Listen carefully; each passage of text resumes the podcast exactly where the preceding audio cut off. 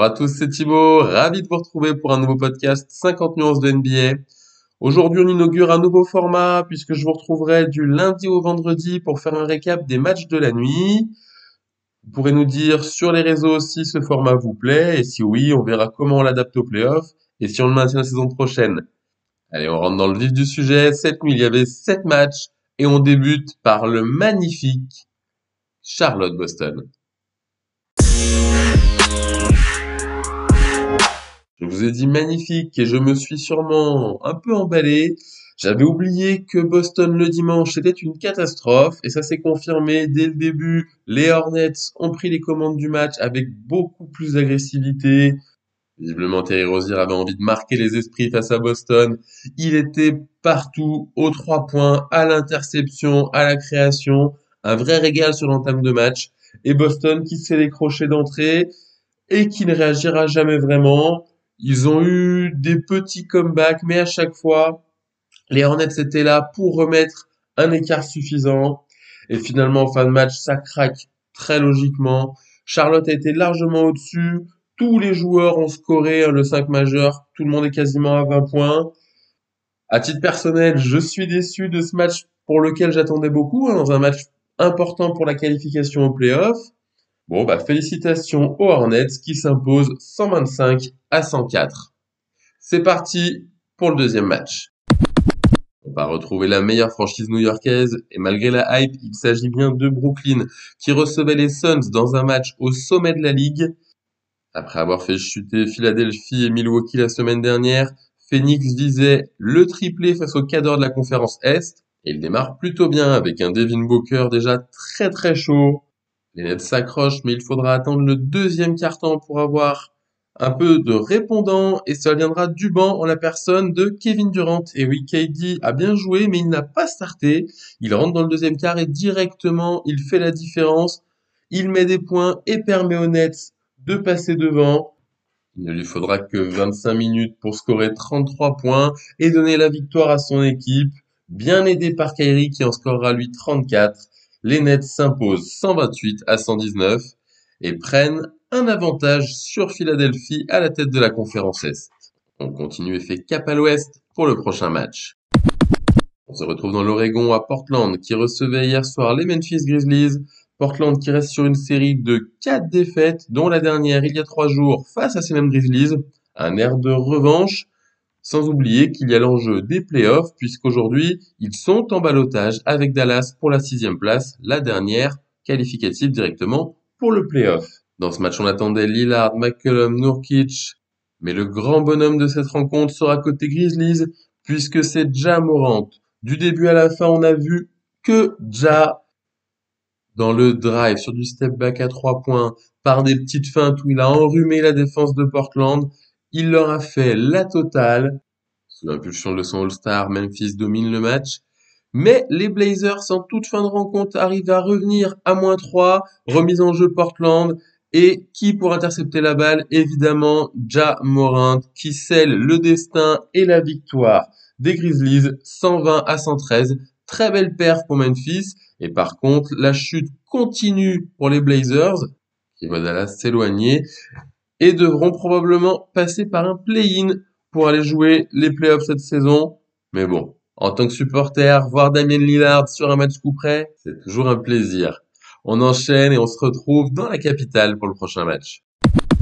Nous voici donc à Washington, les Wizards qui recevaient les Cavs pour continuer leur série de sept matchs, série qui leur a permis de détrôner les Bulls et d'être pour le moment dixième et qualifié au play-in. Et a priori, ce ne sont pas les Cleveland Cavaliers sans Colin Sexton qui allait les empêcher de signer une huitième victoire. Pourtant, dans ce match, ce sont bien les Cavs qui prennent les devants, portés par le duo Garland-Allen. Ils sont en tête tout le match. Mais comme je vous le disais en introduction, ces Wizards sont chauds et portés par leur duo de All-Star, Bradley Bill et Russell Westbrook. Ils reviennent et passent devant à deux minutes de la fin pour ne plus quitter les commandes de ce match. Ils s'imposent 119 à 110 huitième victoire consécutive et les Bulls toujours un peu plus loin dans le rétroviseur. On va pouvoir voir ce duo en play-in, ça va faire mal. Allez, on continue et on enchaîne sur une grosse affiche de la conférence Est. Hawks Bucks, c'est l'affiche qui nous attend. Un match alléchant, même si hier, pas de triangle. Les Hawks allaient donc devoir faire sans leur franchise player face à une des meilleures équipes de la conférence. Et fort logiquement, c'est le collectif des Bucks qui impose sa domination au début de match. Malgré tout, les Hawks ne se font pas décrocher et s'appuient sur un très bon Bogdan Bogdanovic, hier auteur de 32 points notamment avec 6 tirs primés. Les Hawks s'accrochent et restent dans le match grâce à Werther et aux bonnes minutes de Lou Will en sortie de banc. Il grappille toujours un peu plus sur l'avance des Bucks et à 5 minutes de la fin sur un 3 points de l'inévitable Bogdan Bogdanovic, il passe devant pour laisser sur place Milwaukee puisque l'écart va monter. Ils vont finalement s'imposer 111 à 104, mais ils ont vraiment déposé les Bucks sur ces dernières minutes du match. Belle performance pour les Hawks qui leur permet de rester dans la course pour la quatrième place et potentiellement d'éviter de rejouer ces mêmes Bucks au premier tour des playoffs. On continue notre petit tour et je vous donne rendez-vous chez Mickey pour le prochain match. On se retrouve à Orlando où le Magic recevait les Pacers. Match sans grand intérêt pour l'équipe locale qui vise, comme vous le savez, le bas du classement. Par contre, pour les Pacers, l'enjeu il est simple, ne pas se faire décrocher et pourquoi pas viser la huitième place qui leur donnerait une chance de plus de participer aux playoffs. L'entame de match est équilibrée, mais après quelques minutes, le jeune Devin Kennedy se fracture la jambe. Forcément des images que l'on n'aime pas voir. Le match a été interrompu pendant plusieurs minutes. Le malaise pouvait se sentir sur le visage des joueurs. À la reprise du jeu, c'est Indiana qui prendra les commandes de la rencontre, sans toutefois creuser un écart décisif, puisque juste avant la mi-temps, le Magic reviendra à quelques unités. La sortie du vestiaire scellera l'avenir du Magic puisque Indiana va s'envoler pour s'imposer finalement 131 à 112. Côté scoring, la marque est bien répartie puisque tous les joueurs ont contribué. Les absences de Miles Turner et de Domantas Sabonis ne se sont absolument pas fait sentir. Victoire donc des Pacers qui restent dans le sillon des Hornets dans la course au play-in. Allez, on enchaîne avec le dernier match, direction la baie de San Francisco. Warriors Kings, c'est la dernière affiche de cette nuit NBA. On retrouve le chef Curry, mais en face, pas de D'Aaron Fox, toujours retenu par le protocole Covid. Sans leur leader, pas de problème, ce sont les lieutenants qui se sont montrés. Et qui de mieux que Harrison Barnes, lui qui connaît bien la maison, a fait trembler les filets en début de match. Dans son sillage, les Kings mènent sur toute la première mi-temps. En deuxième mi-temps, les Warriors vont reprendre la tête, mais pas de façon définitive. Ils se feront très peur puisqu'en fin de match, Stephen Curry aura deux lancers francs à 113-114. Il ne fera qu'un sur deux et laissera une dernière munition à Harrison Barnes pour gagner. Malheureusement, le joueur de Sacramento échoue et c'est une nouvelle victoire des Warriors. À cette occasion, nouveau record pour Stephen Curry, lui qui est totalement on fire en ce moment, fait tomber le record de tir à 3 points dans un mois, puisqu'il en est à son 85e tir sur le mois d'avril. Je ne suis pas forcément de ceux qui pensent que le débat du MVP est relancé par les perfs de Steph Curry, mais quand même, quel mois auquel on assiste. On pourra dire qu'on a vu jouer Stephen Curry, qu'on a vu un grand malade faire ses performances sous nos yeux, et ça c'est un régal. Puisque je vous parlais du MVP, je vais passer à celui de la nuit. Eh bien, une nouvelle fois, Steph Curry va être dans les favoris, mais c'est pas à lui que je vais le donner. Mais mon choix va aller vers Kevin Durant et ses 33 points, 6 rebonds, 4 passes, le tout en 28 minutes. Voilà, pas forcément les plus gros stats de la nuit, mais le temps de jeu fait que je souhaite lui donner. En plus, le pourcentage est très très propre puisqu'il tire à 57%. Et en face, ce sont les Suns, pas n'importe qui, puisqu'il s'agit de la deuxième équipe de la NBA. Donc pour moi, le MVP cette nuit, c'est KD. Allez, juste avant de finir, petit point classement pour vous donner les grandes évolutions de cette nuit.